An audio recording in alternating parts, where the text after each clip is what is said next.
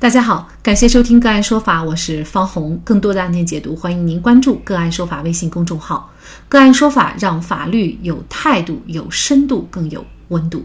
今天呢，我们跟大家来聊一下物业服务不到位，法院判业主可以少交一半物业费。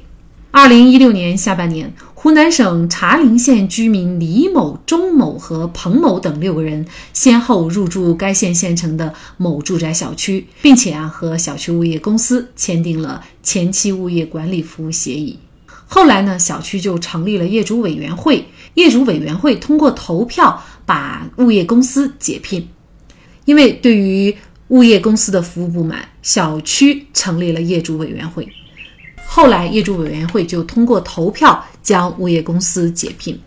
期间，李某等六人因为不满物业公司的服务质量，长时间没有交物业费。六位业主认为，物业公司仅安排了三名已经达到退休年龄的人员对小区进行管理，并且三人都没有上岗证和健康证。在服务期间，物业公司也没有经过相关业主同意承接外墙的广告，造成李某等五名业主的墙体受损。加上小区和附近一家幼儿园共用出入口，物业管理人员有时不在现场维持交通秩序，导致高峰期道路堵塞。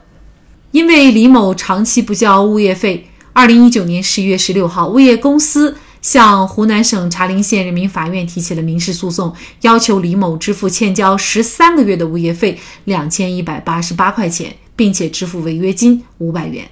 随后，以周某、彭某等五人为被告，也提起了类似的民事诉讼。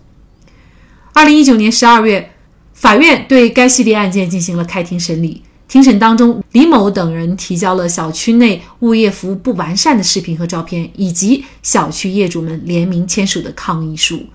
对小区物业服务不满，是否可以不交或少交物业费？简单粗暴的拒交物业费，是否就能够解决问题？就这相关的法律问题，今天呢，我们就邀请江苏苏源律师事务所合伙人、物权及物业服务专业律师张明明和我们一起来聊一下。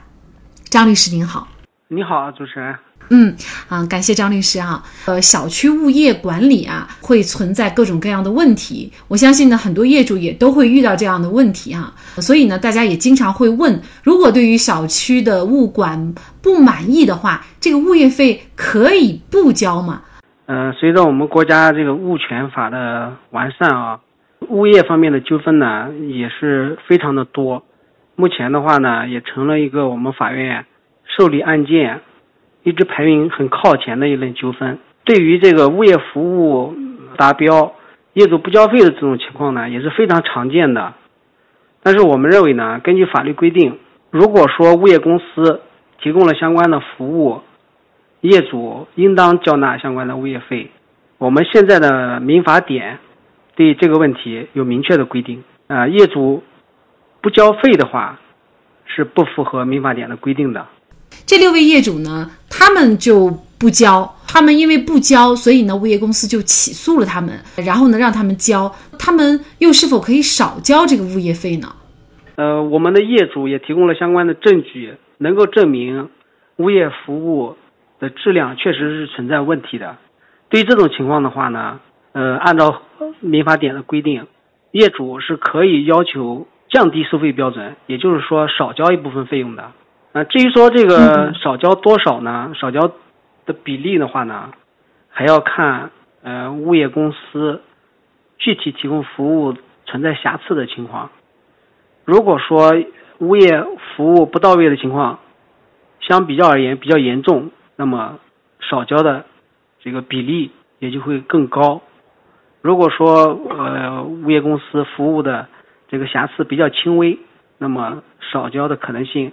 或者说少交的数额的话，比例就会更更小。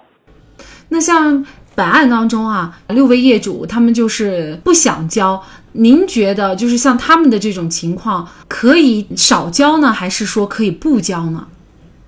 我看了他们的情况的介绍啊，呃，两个方面，第一呢，物业公司是提供了相关的服务的。那么第二呢，就是这个服务与合同的约定是有这个差距的，也就是说服务是存在不到位的这种情况的。所以的话呢，这些业主可以请求少交，但是不能不交。这民法典九百四十四条，它是有规定的。如果说物业公司提供了相关的服务，业主应当交纳相关的费用。也就是说，不交是不可以的，只能是根据物业公司违约的情况啊，适当的少交。实践当中有可以不交的情况吗？我们实践当中呢，法院判决不交物业费的情况是有的，但是非常的少。一一种情况就是什么呢？就是按照最高法院关于审理物业服务合同纠纷的这个司法解释的相关规定，呃，如果说物业公司被业主大会解聘了，仍然拒不撤撤离，在拒不撤离期间提供了适时的服务的话。即便提供了相关的服务，啊，业主也是可以不交纳这个事实服务期间的物业服务费的。如果说物业公司就此起诉业主交纳这个事实服务期间的物业服务费，法院是不支持的。那么这种案例的话，呃，我所在的我们南京这个地方，嗯，就有这样的案例，嗯，还被选为呃法院当年的一个典型案例。实践当中，大家可能最常见的一个问题就是，这房子我是空置的，买了以后就也没有住进去，呃，就根本都还没装修。那像这种情况，我也没有享受到物业的服务，我可以不交吗？不交是不可以的。如果说业主能够证明自己的房屋处于一种空置的状态，那么由于业主没有享受到部分的服务。物业公司也没有提供，比如说，呃，这个垃圾处理啊相关的服务，呃，按照相关的规定，一般我们地方的物业管理条例上面会有规定，是可以打折的，啊，因为这个物业管理服务的话，它不是因为你不享受，它就不提供了相关的服务，因为物业服务是一个持续的过程，啊，不是说业主不住在这里，他就可以不提供服务。啊他也是提供了相关服务的，只不过可能部分的服务这个没有提供，或者说业主没有享受到。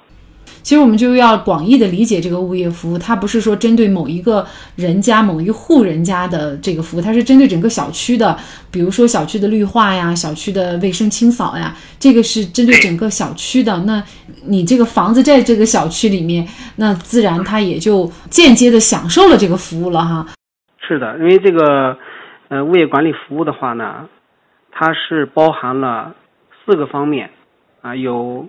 安全保护啊，然后秩序维护、卫生保洁，呃，小区的绿化以及设备的维护。它是一个针对这个小区整体的一个整体性的、持续性的一个服务。那么也就是说，只要业主的房子在这边，物业它的服务是不能停止的。小区的业主是，即便不住在房子里面，也是享受了相关服务的，那是不能不交服务费的。那我们就来看一下这个案件当中啊，法院的一个判决。那法院认为物业公司呢是没有很好的尽到物业管理和服务职责，但是完成了一定的物业服务。李某等人呢是不可以拒付所有的物业费的，但是呢可以酌情的减半。也就是法院判决呢，李某支付物业费呢一千零九十四块钱，也就是物业费的一半儿哈，然后驳回了物业公司的其他诉讼请求。有了这样的一个判决，是否意味着小区的业主除了另外这五个业主以外，都可以减半来交呢？这就要看，就是我们物业公司，它提供的这个服务质量是存在什么方面的问题。如果是一些普遍性的问题的话，那么其他的业主也可以根据钟某的几个人的这个判决啊，来主张物业服务存存在这个质量不符合的这种情况。如果说这个服务质量的问题仅仅是针对钟某这几个人的所在的这一个小范围的区域，或比如说钟某所在的这个单元的电梯为呃保养问题，比如说钟某所在。单元的这个消防设施的保养问题等等，那么其他业主也并不是可以当然的，就是要求减半收费的。只有这个周某等人所说的这种质量不符合的情况，是针对整个小区的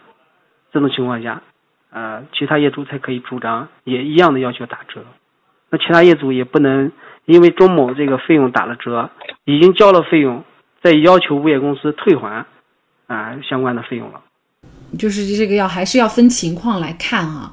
其实对于这个小区的物业管理问题，我相信很多业主都会有各种各样的牢骚哈。嗯，也因此呢，他也没有其他的办法维权，或者说即便有的话，他们也觉得麻烦。你比如说，如果是业主委员会去统一的做一出决定，然后再就要打官司等等，嗯，可能没有人有这个耐心，所以呢，很多人就简单的采用野蛮粗暴的方式，就是我就拒交，想少交物业费，业主都得通过。呃，当被告人的这个情况才能够减免自己的物业费呢？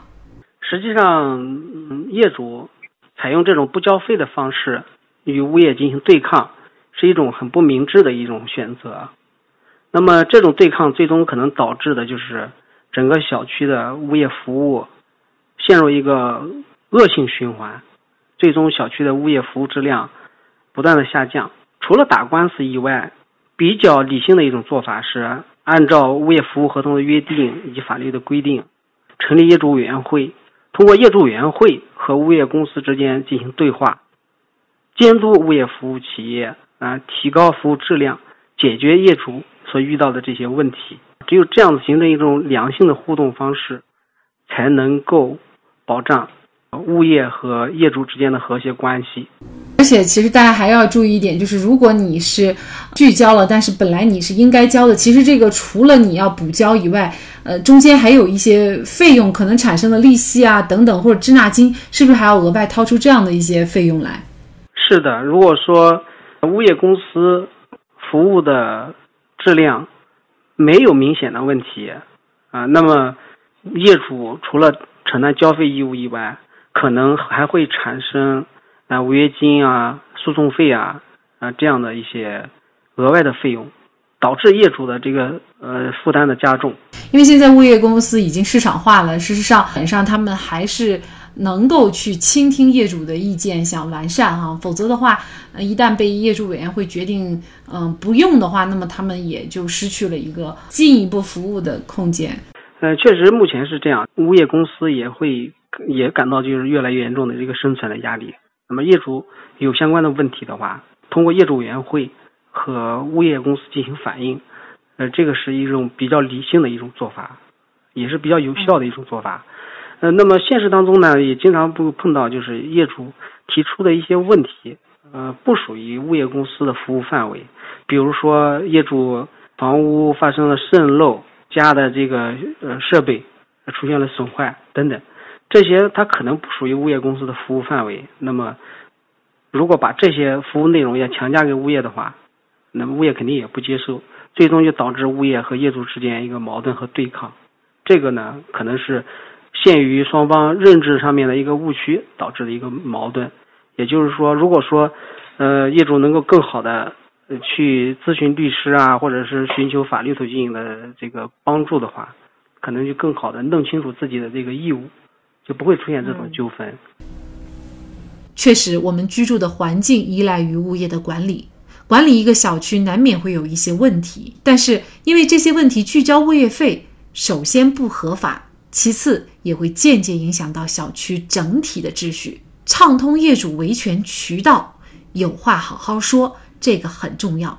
如果没有高效顺畅的沟通和解决问题的途径，那么对于业主来说，似乎聚焦又是最简单粗暴的方式。好，在这里再一次感谢江苏苏源律师事务所合伙人、物权及物业专业律师张明明。那更多的案件解读以及呢我们的线上视频讲法内容呢，欢迎大家关注我们个案说法的微信公众号。另外，您有一些法律问题需要咨询，都欢迎您添加幺五九七四八二七四六七这部手机号的微信号向我们进行咨询，我们会将您的问题转给我们专业资深的律师进行解答。好，感谢您的收听，我们下期节目再见。